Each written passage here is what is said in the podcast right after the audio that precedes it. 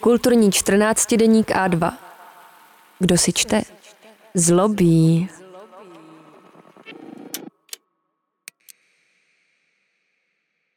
Tereza Freidingerová, potenciál, který Češi neviděli. Větnamští podnikatelé v českém pohraničí. Po revoluci si větnamští pracovníci československých státních podniků postavili u přechodu do Německa a Rakouska stánky s tabákem, alkoholem a laciným spotřebním zbožím. Dnes čeští Větnamci tvoří podstatnou skupinu obyvatel pohraničí.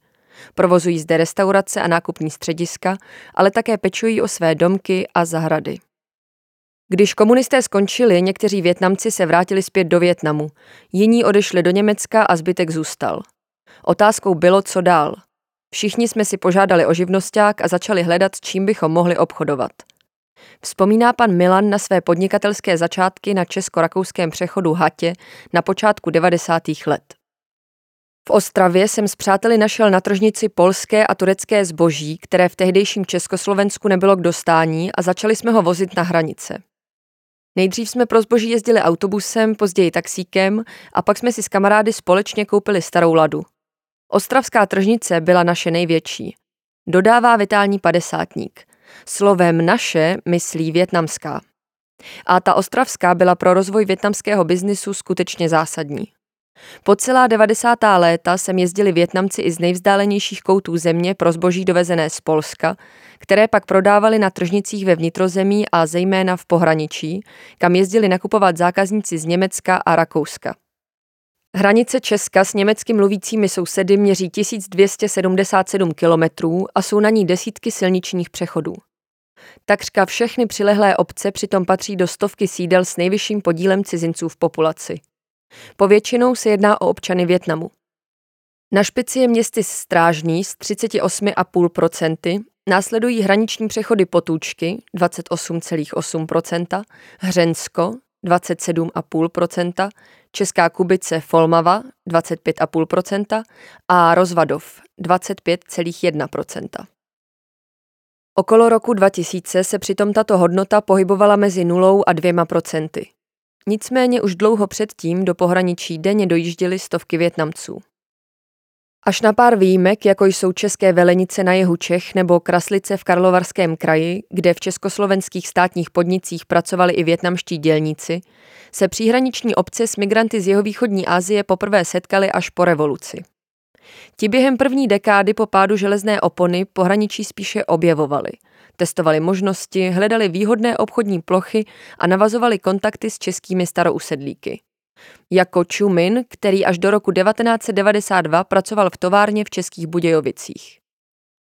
Po revoluci bylo ve fabrice pořád méně práce a tak jsem šel každý den po směně ještě prodávat oblečení. Jezdil jsem se stánkem, až jsem nakonec natrvalo rozjel biznis na hranicích, kde jsem měl od roku 1996 pronajatý kamenný krám. Dnes provozuje malou síť vyhledávaných restaurací Viethouse, přičemž tři z nich jsou v těsné blízkosti hranic. Na přelomu milénia už si někteří větnamští trhovci mohli dovolit pořídit i vlastní nemovitosti, ať už komerční nebo k bydlení, a zpravidla proti původnímu plánu se v pohraničí usadit natrvalo. Větnamci přicházeli do míst, která byla vnímána jako neatraktivní, s komplikovanou historií a ještě komplikovanějšími mezilidskými vztahy. Pohraničí bylo zatížené přítomností železné opony a lidé odtud raději mizeli. A to nejen na české straně. Zkrátka periferie, která v očích majorit neměla moc co nabídnout. Z kraje po revoluční éry byli proto Větnamci vítanou vzpruhou.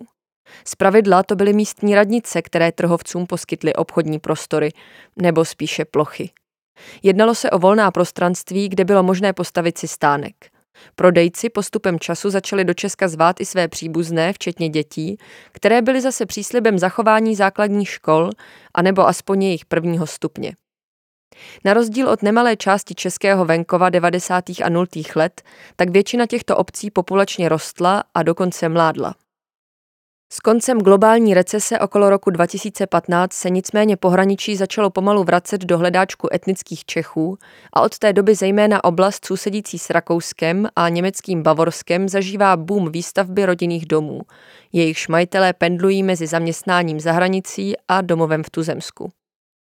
Mimo to od vstupu České republiky do Evropské unie v roce 2004 začaly pohraničí objevovat i velké obchodní společnosti. Vyrostly zde průmyslové zóny a logistická centra těžící z levné práce. Naopak maloobchodní řetězce se těmto řídce osídleným a povětšinou horským oblastem stále spíše vyhýbají. Právě kombinace okrajovosti s polohou uprostřed Evropy na rozhraní bývalého východního bloku a bohatých ekonomik se stala klíčovou konkurenční výhodou větnamských podnikatelů. Češi navíc zprvu s úlevou prodávali své domy a pozemky větnamským obchodníkům, kteří o ně jako jediní měli zájem. Ti si tak díky jejich nízkým cenám mohli pořídit vlastní nemovitost mnohem dříve než jejich krajané ve městech. Klíčem k úspěchu ale byla především kupní síla Němců a Rakušanů a absence maloobchodní konkurence. Ani na německy mluvící stranu se totiž retailoví giganti zejména v 90. letech zrovna nehrnuli. Větnamci svůj biznis budovali postupně. Od dřevěných budek přes pronajaté krámky po vlastní komerční prostory. Kdo přišel už v 90. letech a koupil v pohraničí nemovitost nebo pozemky, patří dnes k větnamské elitě – a obzvlášť to platí ve stále lukrativnějších lokalitách, jako je Železná ruda nebo Podijí. Větnamští obchodníci často vlastní budovy přímo v centrech obcí nebo pozemky v těsné blízkosti hraničních přechodů. Současným trendem je, že si vydělávají spíše jejich pronájmem krajanům, kteří přišli až po období zlatého deště, jak říkají 90. letům, než vlastním obchodem. S vlastnictvím se pojí usazování i potřeba investovat. Od provizorních staveb a řešení se tak přechází k trvalejšímu a udržitelnějšímu přístupu. A zároveň k osobitému pojetí. Příkladem je zmíněná síť restaurací Vědhouse Čuminovy rodiny. První provozovnu otevřel v roce 2011 a už tenkrát zde nabízel, vedle suši a tajské kuchyně, i větnamské speciality. A to pod jejich větnamskými názvy. Bylo to v době, kdy v Praze znalo větnamskou gastronomii jen pár nadšenců. Podle samotného Čumina jeho projekt uspěl díky tomu, že se rozhodl otevřít restauraci na hranicích. Mohl si dovolit podnik budovat od základů, místní ho znali, nečelil velké konkurenci a také s nás sehnal personál. Dnes restaurace se zahradou japonského stylu, plnou jezírek, bambusů a zákoutí, přitahuje klientelu z okruhu desítek kilometrů.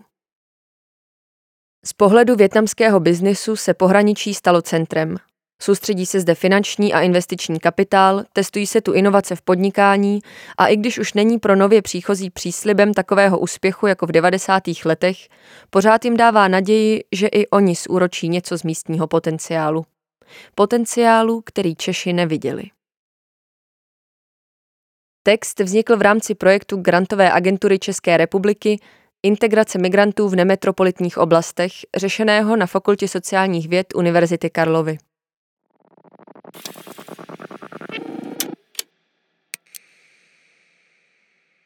Přemýšlíte, čím o Vánocích potěšit své blízké? Darujte vánoční předplatné A2 a podpořte tak naši práci. Objednávejte na webu a2.cz. Děkujeme.